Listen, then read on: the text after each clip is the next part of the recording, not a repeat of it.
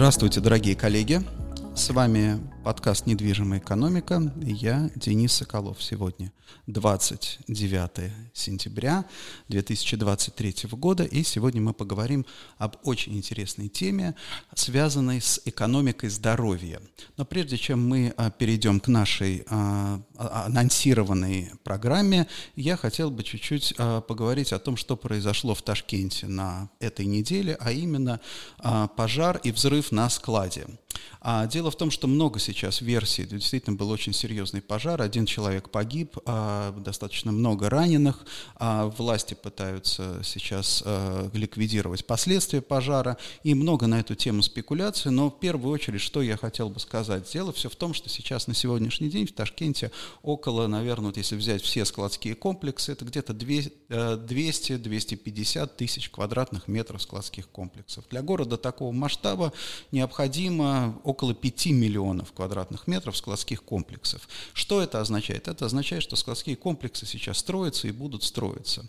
Но, а, к сожалению, качество строительства а, оставляет желать лучшего. И когда мы смотрим на там, данные и там, на показатели там, здания класса А, класса Б, многим кажется, это отделка, это там, степень элитности. Но на самом деле, когда речь идет о складских комплексах, складской комплекс класса А – это такой комплекс, на котором такой пожар произойти просто физически не мог бы по какой причине, потому что на таких складских комплексах обязательно есть система автоматического пожаротушения, да, а система там, раннего предупреждения каких-то аварий и так далее. Да, то есть это важно, это важно, чтобы новые какие-то объекты, которые строились бы в Ташкенте, они строились бы не просто там из хороших отделочных материалов, но качественно управлялись и действительно соответствовали бы современным стандартам.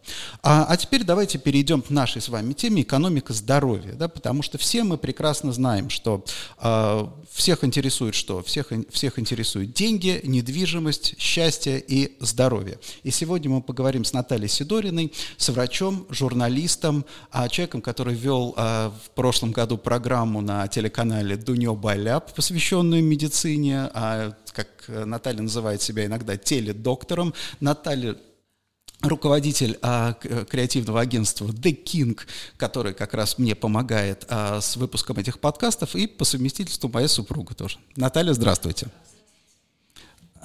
Как сегодня ваше настроение? Прекрасно. Тогда давай, давайте поговорим с вами, или с тобой, давай с тобой поговорим ну, сегодня. Конечно, конечно, с тобой поговорим, что такое качество жизни с точки зрения медицины. Потому что сейчас, секундочку, вот мы как бы мы очень любим э, в бизнесе рассуждать на тему, вот там хорошо мы живем, плохо живем, но у, у, у каждого вот такого показателя есть какое-то объективное, да, объективное качество. Вот с точки зрения медицины, что это такое? Ну, во-первых, э, качество жизни – это целый комплекс факторов. Это удовлетворение неких наших потребностей. Потребностей как социальных, так материальных, так духовных, э, сексуальных потребностей. Ну и, конечно, э, во главу всего этого э, качество жизни не может существовать без такого важного понятия, как здоровье. Но и здоровье – это тоже, например, по определению с точки зрения Всемирной организации здравоохранения, это тоже совокупность факторов. Это не просто отсутствие болезни или отсутствие каких-то физических э, недостатков, да. Это, опять же, психологическое здоровье, ментальное здоровье, это социальное здоровье обязательно.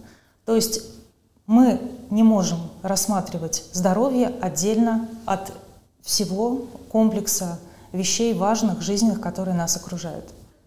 Спасибо большое. А я вот недавно прочитал заметочку о том, что после ковида в Англии творится страшное. Исторический рекорд в этом году побило количество больничных дней, а, которые сотрудники взяли, а, в, взяли у, как, у своих работодателей. Да? И а, компании несут колоссальные убытки. Правда, на самом деле это количество дней, казалось бы, должно быть большим, но в принципе всего лишь в среднем средний англичанин в этом году получил 6 дней больничного в году. Да? Но если учесть, что англичане вообще болеют очень мало, а больничные не берут, для них это много. Скажи, пожалуйста, что нужно сделать, вот что работодатель может делать для того, чтобы минимизировать вот этот э, ущерб от болезней? Да? Вот, ну, сначала поговорим про простые вещи, про больничные. Ну, это опять же целый комплекс. Да? Обычно, когда мы говорим, что работодатель э, заботится о здоровье своих сотрудников, все думают сразу же о социальном пакете. Да? Э, страховка, спортзал, иногда даже приглашают психологов в офисы, но на самом деле это не самое важное. Самое важное, на мой взгляд, это создать очень правильное рабочее место с точки зрения здоровья. С точки зрения есть такая наука, даже гигиена – которая все совершенно знает абсолютно точно. Какой высоты должен быть стол? Как должна быть отклоняться на сколько градусов спинка у кресла, для того, чтобы у человека не болела спина и он физиологично сидел? А какое должно быть освещение, да, чтобы не перенапрягался наш зрительный аппарат? Какое должно быть кондиционирование воздуха, то есть э, сколько должно быть содержание кислорода э, и углекислого газа в помещении? Как должны быть расположены кондиционеры, чтобы сотрудники не простужались. И, к сожалению, в Ташкенте очень многие офисы, они строятся без учета всех этих показателей. Я сама, э, скажем так, э, имела такой опыт, работала в офисе прекрасном, очень красивом, там был великолепный ремонт, там было все очень замечательно, но Например, э, не было учтено такая простая вещь, как проветривание. То есть комнаты был построен, я так понимаю, изначально большой open space, который потом поделили просто перегородками. И в некоторых комнатах была просто сплошная стена, стеклянная, да, то есть свет вроде бы дневной есть, но открыть ты не можешь. И более того, твоя система кондиционирования пульт да, включения вентиляции у соседей, а соседи, например, люди, которые боятся простудиться и вообще как бы настроены негативно кондиционером. Поэтому я была вынуждена, например, работать постоянно с открытой дверью, и это все равно душно, это страшный дискомфорт. Дальше. А, в этом же офисе прекрасном, в другом помещении, например, где сидела моя команда, была устроена таким образом система кондиционирования, что кондиционер дул ровно на сотрудников. Вот ровно им спины. Ну, представляете, как сидеть, да? И у меня сотрудники начали моментально с первых же дней жаловаться на то, что у них болит шея, у кого-то горло, то есть мышечный спазм все равно от холода возникает, да, и, соответственно, вот тебе и, пожалуйста, больничный, да, сразу же человек выбивает из строя, если это мышечные боли какие-то в спине, обостряются какие-то проблемы с, там, с остеохондрозом, еще с чем-то там, не дай бог. И все, пожалуйста, человек на неделю выбывает из строя.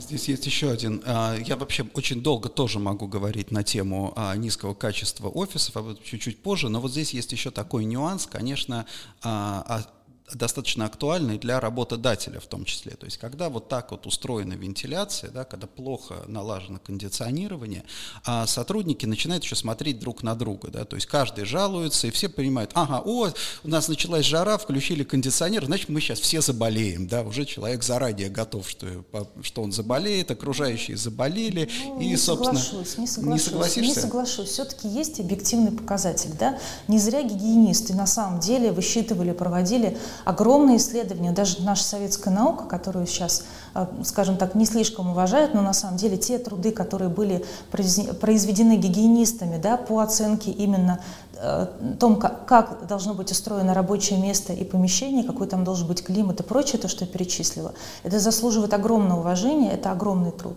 Я уже не говорю даже об электромагнитной напряженности, да, а, многие недооценивают этот фактор.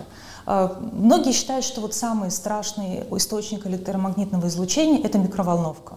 Но на самом деле, ты не поверишь, но это абсолютно не так. Гораздо, что же это? Гораздо более серьезную опасность представляет кабели высокого напряжения, вот эти все мощные э, электросети, которые проходят в стенах, да, лифтовые шахты и прочее, которые создают действительно повышенный уровень э, электромагнитного излучения. И если, например, человек сидит, вот, допустим, в этой стене, проходят эти кабели. Если человек постоянно в течение нескольких недель, месяцев да, сидит э, в этом помещении, естественно, у него со временем разовьются головные боли как минимум, у него будет повышенная утомляемость. И это опять снижение качества его работы и опять же убытки для работодателя. Коллеги, ну вы поняли, самое простое, покупаете пробник за 20 или сколько, за 10 тысяч суммов, да, просто проводите по стенам, если лампочка загорелась, значит можно, можно напрягаться, если не загорелась, то не напрягаться. На самом деле, конечно, такие кабели далеко не везде расположены, но я в данном случае вот о чем хотел сказать, да, потому что нельзя недооценить. Есть исследования, которые показывают э, снижение э, продуктивности людей в зависимости от э, того, от качества воздуха, но э, важно и то, что вообще современная, как бы современная наука, она шагнула несколько дальше, да, потому что у каждого человека свое индивидуальное восприятие вообще ситуации.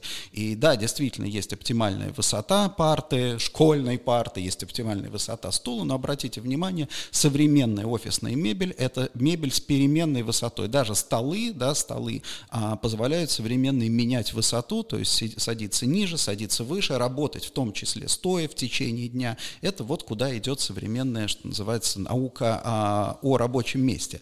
Далее самые высокие такие, самые высокие технологии, хай-тех вообще сейчас а, работает в направлении микроклимата, индивидуального микроклимата в офисном помещении для каждого человека. Есть уже, я видел технологические решения, а, связанные с тем, что каждый, как бы, каждый фиксируется, каждый сотрудник фиксирует комфортный для него уровень температуры. И система кондиционирования, она работает с сеткой там метр на метр, и, по, и если сотрудник, это даже работает в условиях, допустим, ход-деск, когда сотрудник пересел с одного места на другое, система кондиционирования создает ему оптимальную вот эту вот историю. А что ты можешь сказать по поводу освещения? Потому что вот для меня, на самом деле, это большая такая, э, большое удивление в Узбекистане, это качество освещения в офисных пространствах.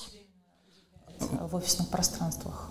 А, ну, на самом деле мы привыкли просто, мы же привыкли к качественному освещению, то есть европейские офисы все, и когда ты а, в Узбекистане видишь вот, это, вот, вот эти лампы дневного света или LED, да, они, ты, ты, ты начинаешь чувствовать, что что-то с этим освещением что не так. Что-то не так, но здесь на самом деле, с одной стороны, это правда на чем? Потому что здесь очень высокая солнечная активность, сколько там, больше 300, по-моему, дней солнечных в году, да, огромное количество. И э, многие, если, например, стеклянный офис, да, там много панорамных э, стекол, делают затемнение ультрафиолетовое или вообще просто жалюзи закрывают полностью для того, чтобы меньше нагревалось помещение, было комфортнее находиться сотрудникам, особенно если, скажем так, некачественная система вот такая кондиционирования и проветривания. А, лампы дневного света, с одной стороны, они а, решают эту историю, что они создают какую-то более-менее приемлемую освещенность, да, вот в люминах, если мы будем считать. Но а, врачам и гигиенистам известно, что длительное нахождение при вот таком освещении, созданном лампами вот этого дневного света, оно создает перевозбуждение нервной системы. Вот то, что ощущение говорит, что что-то не так, действительно, мы через глаза, через наш главный орган чувств, э, восприятия мира, э, получаем излишнее количество определенной э, волны световой, и наш мозг перевозбуждается, устает, и, естественно, это напряжение растет по пропорциональному количеству нахождения часов в офисе. А так как еще, учитывая, что часто э, в Узбекистане достаточно жесткое трудовое э, законодательство, оно не гибкое, и часто люди вынуждены работать с 9 до 6 ровно, и обед выделяется ровно в определенное время, конкретное там с двух до трех и все, и нельзя никак по-другому. И ты даже если у тебя, ты можешь, например, какую-то часть работы выполнять дома, но это не приветствуется, то есть здесь очень э, любят соблюдение трудовой дисциплины. С одной стороны это хорошо, с другой стороны при э, ненадлежащем... Я бы сказал, формальное соблюдение формальное, трудовой да, дисциплины. Да. с тобой, именно формальное, да, то есть не учитывается, что человек именно делает, и его продуктивность, иногда эта продуктивность действительно может быть в гибридном гибридном графике. Офис и удаленная работа, особенно если офис не соответствует, вот, скажем так, гигиеническим требованиям. Да, и тут я должен сказать, что в принципе в э, Ташкенте на сегодняшний день фактически нет ни одного офиса, соответствующего требованиям класса А. А современные офисы, если мы посмотрим на а, европейскую ситуацию, есть не только, как бы, есть сейчас класс офиса, да, э, классный офис это что такое? Это офис, в котором можно сделать все, что угодно, то есть как бы любую, любую атмосферу создать, то есть он технически позволяет а, применить любые решения. Второе – это зеленая сертификация, то есть это, грубо говоря, тот ущерб окружающей среде, минимизация ущерба окружающей среде, который наносит офис. И третье, очень важное, это актуальная составляющая в последние 10 лет, это так называемая uh, well-сертификация. Well от слова well-being – это именно здоровье. А что такое сертификация офиса uh, на uh, вот well-сертификация? Это означает использование или, вернее, не использование, минимизация использования пластика. Это означает максимизация использования лестниц, кстати, где это возможно. То есть обязательно в well-офисах должны быть лестницы. Если вам нужно, понятно, что если вам нужно с первого этажа подняться на 15, конечно, для этого лифт. Но для перемещения между двумя, там, допустим, соседними этажами э, используется лестница. Кстати, интересно то, что э, в свое время наша компания открывала в Москве еще, это 20 лет назад практически было, помогала компании Nestle открыть первый офис, и еще 20 лет назад Nestle сделали специально между двумя своими этажами, попросили организовать им лестницу, да, для того, чтобы, да, для того, чтобы сотрудники ходили, да, именно ходили по лестнице, не ждали лифт, во-первых, не теряли время, не тратили время, не тратили электроэнергию, а скорее там тратили силы, разминались. Скажи, пожалуйста, вот с точки зрения а, Узбекистана, какая твоя вот городского класса белых воротничков, потому что мы, как бы наш подкаст именно для белых воротничков и их работодателей. Какая самая большая проблема у белых воротничков Узбекистана? С точки зрения здоровья? Конечно. Ну вот, э, конечно же, жесткое, как я уже говорила, э, соблюдение формальное трудового законодательства – это раз. И, во-вторых, конечно, здесь, э, скажем так, не очень понятное уровня качества медицинского обслуживания. Все равно, как бы то ни было, мы все люди, мы все болеем, и для того, чтобы поддерживать определенный уровень здоровья, нужно, во-первых, и регулярно проводить скажем так, техобслуживание своего организма, да, некие чекапы, следить за ним, потому что а, сейчас а, медицина, она может работать как превентивная. Превентивная значит предотвращающая некие вещи. Какие-то вещи можно схватить в самом зачаточном состоянии, и они активно лечатся. Например, там, если мы говорим о раке молочной железы, если это первая стадия, женщина пришла, сделала вовремя УЗИ или маммографию, у нее шансы на то, что она проживет, есть такое понятие пятилетняя выживаемость да, больных раком, например, то шансы, что она проживет больше пяти лет, 80%. Если это вторая стадия, уже значительно меньше. Третья, четвертая, но уже ты сам понимаешь, там практически уже медицина, к сожалению, бессильно помочь. И это касается не только рака, это касается и других э, хронических заболеваний, которые серьезно ухудшают качество жизни, такие как там сахарный диабет, например, ишемическая болезнь сердца. Да, то есть то, что встречается э, практически у каждого там второго и чем старше, уже у каждого первого в возрасте 50 плюс лет. Мы должны быть к этому готовы. Так вот, качество этих медицинских услуг в Узбекистане не очень ровное, и здесь, к сожалению, вот эта превентивная история, она не работает. Здесь люди приходят уже обычно, вот сами узбекистанцы, когда, ну вот уже все, вот уже не просто болит, а очень сильно болит, да, то есть вот стараются максимально а, не обращаться к врачу. С другой стороны, очень сильно здесь а, развито самолечение. Посмотри на количество аптек.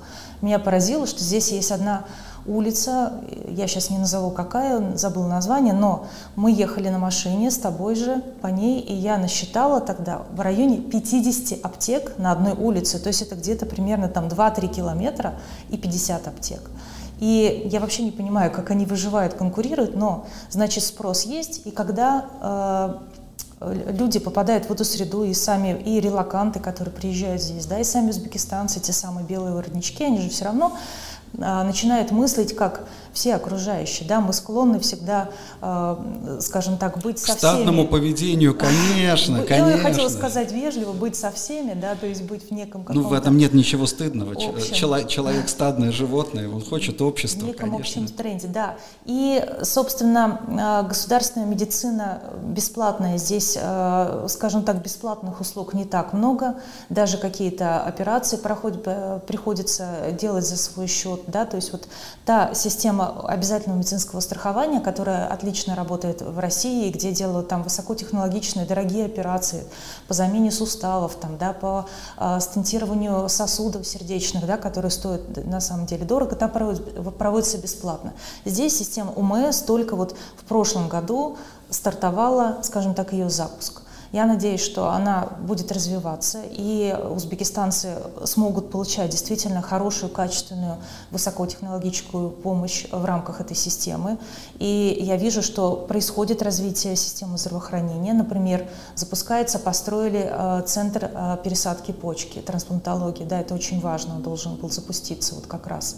А, например, э, в Институте неврологии местном э, закупается оборудование, обучаются врачи для того, чтобы лечить болезнь паркинсонизма да, с помощью электростимуляции. Но это пока планы, а с другой стороны сейчас, например, в Центре неврологии есть хирург, который может проводить такие операции, да, то есть избавлять людей от болезни Паркинсона с помощью определенной хирургической нейростимуляции мозга, но у него нет ничего для этого. То есть врач есть, Оборудования нет, оборудование должно быть закуплено. То есть должны быть и врачи, и оборудование, Конечно, правильно? А вот что касается, ты сказала ОМС, ОМС это обязательное медицинское да. страхование, это государственная система, а ДМС, добровольное медицинское страхование, в, во многих странах, э, в том числе и в Европе, именно ДМС является, по сути дела, вот добровольное медицинское страхование основой, да, основой э, фактически здоровья и качества жизни для людей. Какая ситуация с добровольным медицинским а, страхованием Я в Узбекистане? Деле, да, я большой поклонник добровольного медицинского страхования. Почему даже? Даже исходя из, скажем, такого посыла. Когда человек сам платит какую-то сумму определенную за то, чтобы иметь доступ к более качественной медицине, он уже более ответственно относится к своему здоровью.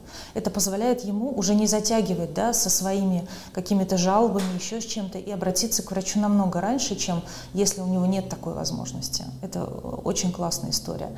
А в России ДМС работает прекрасно, и я сама много лет этим пользовалась. Здесь значит, система следующая – Примерно, э, значит, есть несколько компаний, их очень мало, страховых, которые пытаются предоставлять эту услугу, но это похоже на то, как это было в Москве в начале 2000-х.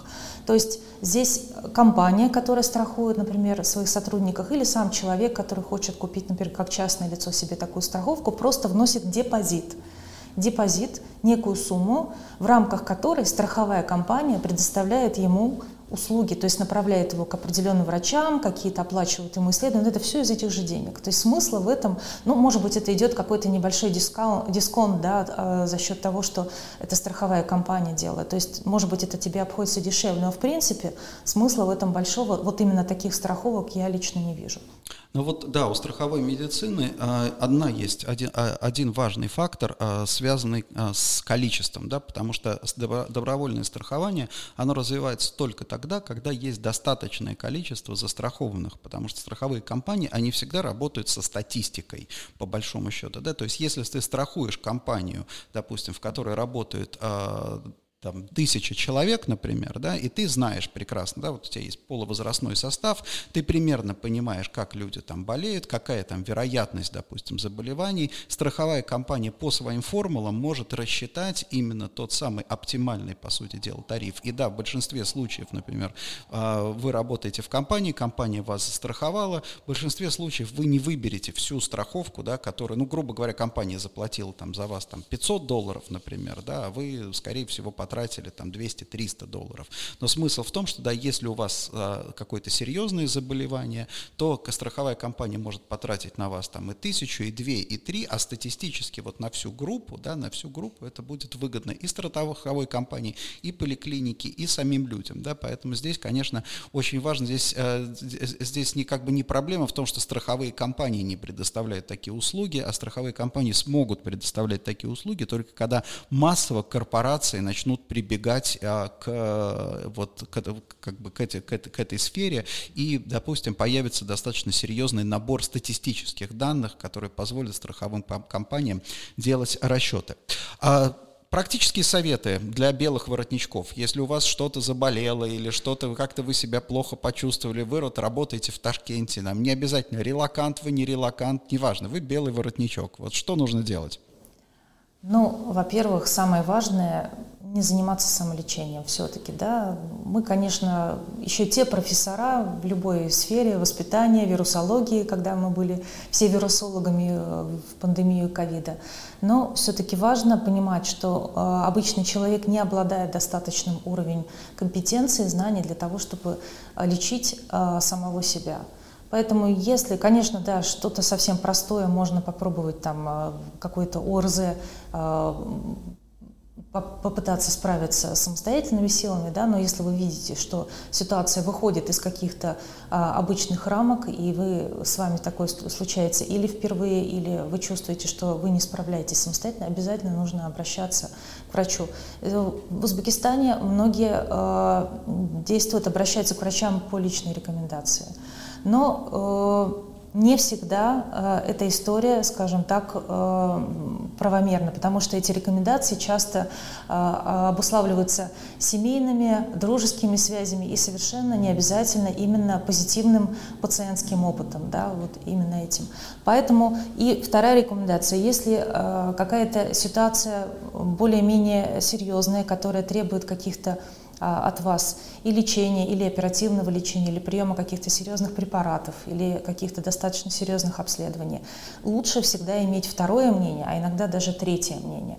И на основании нескольких мнений вы уже принимаете решение. Мне кажется, в Узбекистане вот это, это в принципе хорошая практика в любой стране, но в Узбекистане это особенно. А в интернете почитать делать. как же? Ни в коем случае, потому что в интернете можно только получить паническую атаку, в принципе. Потому что там любой симптом, вот, вот если, вы, если ты э, возьмешь, там, например, там, боль в спине, там, да, и напишешь причины боли в спине, и тебе сразу же интернет выдаст вот такой перечень, значит, э, причин, э, в которых может быть боль в спине. И там обязательно будут какие-нибудь страшные неизлечимые заболевания, там будет онкология, там будет черти что. Ну а что обычно человек начинает думать? Никто не, не начинает с самого простого, а все сразу же начинают думать про самое плохое. Поэтому ни в коем случае то же самое на самом деле касается онлайн-консультаций медицинских. Я большой противник онлайн-консультаций в том виде, в котором они сейчас существуют. Дело в том, что вы, обращаясь а, онлайн-консультацию к врачу, вы ожидаете, что вам сейчас вот расскажут, что с вами, как минимум, да, посоветуют, там, а, как начать лечиться и какой-то распишут вам алгоритм. Но нет. По законодательству, как российскому, так и узбекскому, и законодательству других стран, врач не имеет права назначать вам никакого лечения. Он может вам просто посоветовать пойти, условно говоря, к такому же врачу уже офлайн или еще что, минимальный какой-то вот э, сделать обследование, например, там сделайте рентген. Но, в принципе, если вам, у вас кашель и тяжело дышать, вы сами понимаете, что, наверное, э, может быть, вам стоит сделать рентген. Но э, поймите, что основную информацию врач получает, когда осматривает пациента. Да? Хороший врач, опытный, даже просто вот посмотрев, вот я, глядя на тебя, я могу, э, ну я тебя знаю, но в принципе я могу, глядя на человека, предположить, с какими органами системы у него могут быть проблемы. Это вот такой так называемый хабитус по латыни, да, и складывается из множества мелких деталей. Как выглядит наша кожа, какой цвет у нас э, склер, да, глаз, да, э, есть ли какие-то высыпания, как выглядят ногти, какое у нас телосложение, как человек дышит, да, то есть мы же это видим все. Э, к сожалению, видеокамера это все не показывает. И поэтому онлайн-консультации пока это вот, э, на мой взгляд, совершенно бессмысленная история. Но ну, а вот вы пришли, например, в э, частную клинику, и тебе зарядили анализов там на 100 долларов. Что делать? Ну, если ситуация острая, да, и действительно э, есть угроза, скажем так, вашей жизни и здоровью, то, наверное, здесь э, не будет возможности идти получать какое-то второе мнение, вы действительно себя плохо чувствуете очень сильно. Нужно срочно себе помогать и что-то делать. Но если э, это какая-то история хроническая, то второе мнение. Просто получите второе мнение. Иногда ну, врачи действительно... Э, коммерциализация медицины, она во всем мире, она и в России, она и здесь. Но э, здесь, скажем так, э, врачи больше э, ориентированы на заработок. Даже, вот, например, такая деталь, которая меня очень поражает в Узбекистане, э, живая очередь. Я общалась с несколькими директорами медицинских частных клиник, говорю, почему вы не сделаете расписание? Это же так удобно. Человек пришел в определенное время, его врач принял, он не ждет, ему приятно. А так ты приходишь, там, условно говоря, в 8 утра, и ты можешь в 11 только попасть или в 12 на прием, потому что вот такая огромная живая очередь, и ты ничего с этим не можешь поделать. Они говорят, а врачи сами не хотят. Я говорю, а почему? Ну, потому что э, если будет прием, то они могут принять, условно говоря, там, например, 8-часовой прием, они могут принять 16 человек, получасовой. А если живая очередь, они могут принять 30 и 40, сколько придет. Вот, mm-hmm. Поэтому, э, с одной стороны, это и, скажем так, вообще не клиентоориентированная история, а с другой стороны, это снижает и качество осмотра и лечения, когда врач старается за рабочий день принять как можно больше пациентов, значит, он уделяет каждому пациенту минимальное количество времени, и значит, его, скажем так, и диагностика, и он не успевает подумать, как правильно лечить этого пациента. А с точки зрения современной медицины, вообще, в принципе, она движется к персонализации. То есть мы лечим не болезнь, а мы лечим больного. Да? То есть мы должны все равно понять, э, какие у этого человека есть наследственные факторы, какие у него предрасположенности есть, да, как он живет. Может быть, причина его аллергического насморка, да, она именно в том, что у него, например, дома живет кошка, которая а, его не переносит. А врач так лор просто назначит ему капли там, или какое-нибудь промывание, и все, не разобравшись совершенно в причине. А не разобравшись того, чтобы... с кошкой, а, а надо разбираться того, чтобы, с кошкой. Для того, чтобы разобраться, нужно время, для того, чтобы опросить пациента, Конечно. поговорить с ним, да, понять, что у него в жизни вообще. Вот ты сказала важную вещь, персонализация, да, мы начали с этого, что и там столы переменной высоты, да, и персонализация подхода к здоровью, и а, персонализация, там, да, даже и освещение по, по большому счету, да, и температуры. А, я хотел бы еще, а, коллеги, обратить ваше внимание вот на что, поскольку у нас сегодня заявлена как бы тема экономика здоровья, да, вот есть много там дискуссий о том, что какие специальности наиболее будут востребованы там через какое-то время, какие, да, какие, э, какую профессию нужно получать. Вот мне кажется, сегодня, когда вы, например, думаете о том, чем будут заниматься ваши дети, надо еще думать как бы о том, во-первых, какая это будет работа, чем они будут заниматься. Второй фактор, где, да, потому что как бы разные работы связаны. Например, я работаю в недвижимости, коммерческой недвижимости. Моя, мое место работы, я могу работать только в крупных городах, по большому счету. Да? Я не могу работать в маленьких там деревнях, в маленьких городах, потому что а, как бы то, с чем я имею дело, это именно большие крупные города, мегаполисы и так далее. Да? Если вы, например, пишете книги, вы можете это делать где угодно. Но еще очень важный фактор – это продолжить длительность продуктивного периода, да, потому что многие считают, например, особенно там молодые люди, считают, о, я буду там работать, там, я не знаю, там, слесарем там, или на стройке, например, да, я сейчас заработаю гораздо больше, чем если я буду там белым воротничком, условно говоря. И это правда, да, это правда в моменте, но дело все в том, что каждая специальность предусматривает, да, предусматривает какую-то все-таки ограниченную продолжительность. А поэтому, например, да, вот профессора, там, преподаватели, ученые, да, ученые работают фактически практически до конца жизни, получают при этом, да, получают при этом зарплату, доход, формируют, по сути дела, свой капитал. И мне кажется, это тоже очень важный фактор, а, когда а, вы выбираете, там, выбираете для себя профессию, смотрите на ту карьеру, которую вы будете делать.